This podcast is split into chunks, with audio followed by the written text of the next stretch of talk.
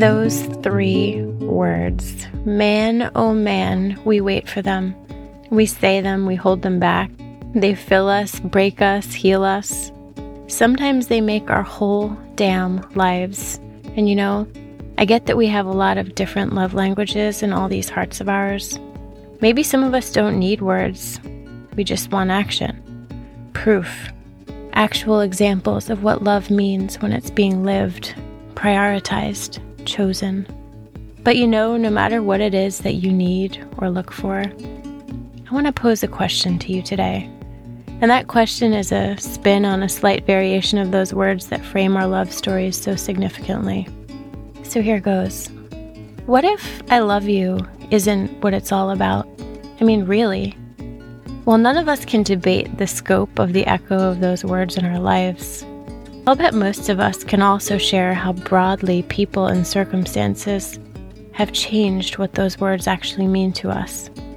Meaning, words that can change our entire lives in a good way can also fundamentally shift it in a bad way.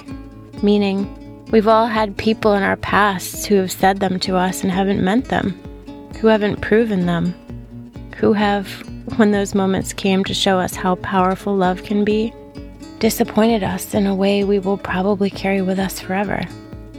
So here's my point. The longer I've lived, the more I can see that I love you isn't actually what changes things.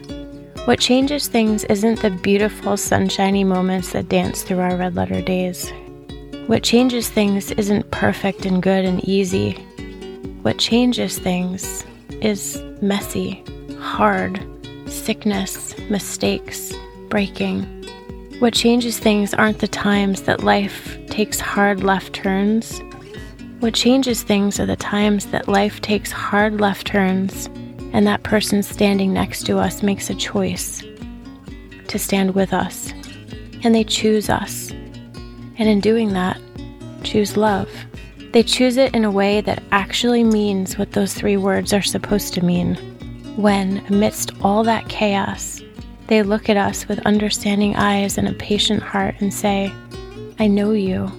I accept this and we have got this. Listen to that again. We have got this. Remember that. And then look for the person who grabs your hand and squeezes it confidently and says, No matter what, I will love you anyway.